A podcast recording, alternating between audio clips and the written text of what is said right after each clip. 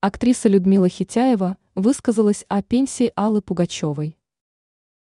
Известная актриса Людмила Хитяева, несмотря на свой преклонный возраст, выглядит хорошо и чувствует себя прекрасно.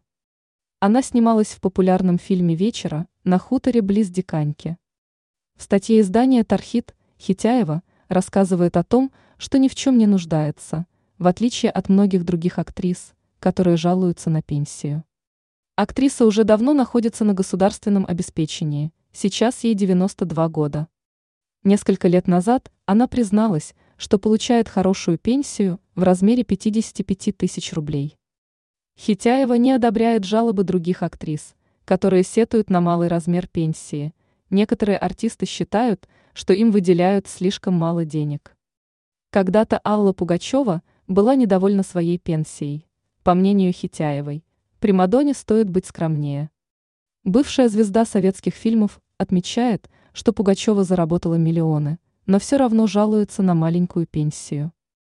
Хитяева отмечает, что никогда ничего не просила у государства, но всегда зарабатывала на жизнь самостоятельно.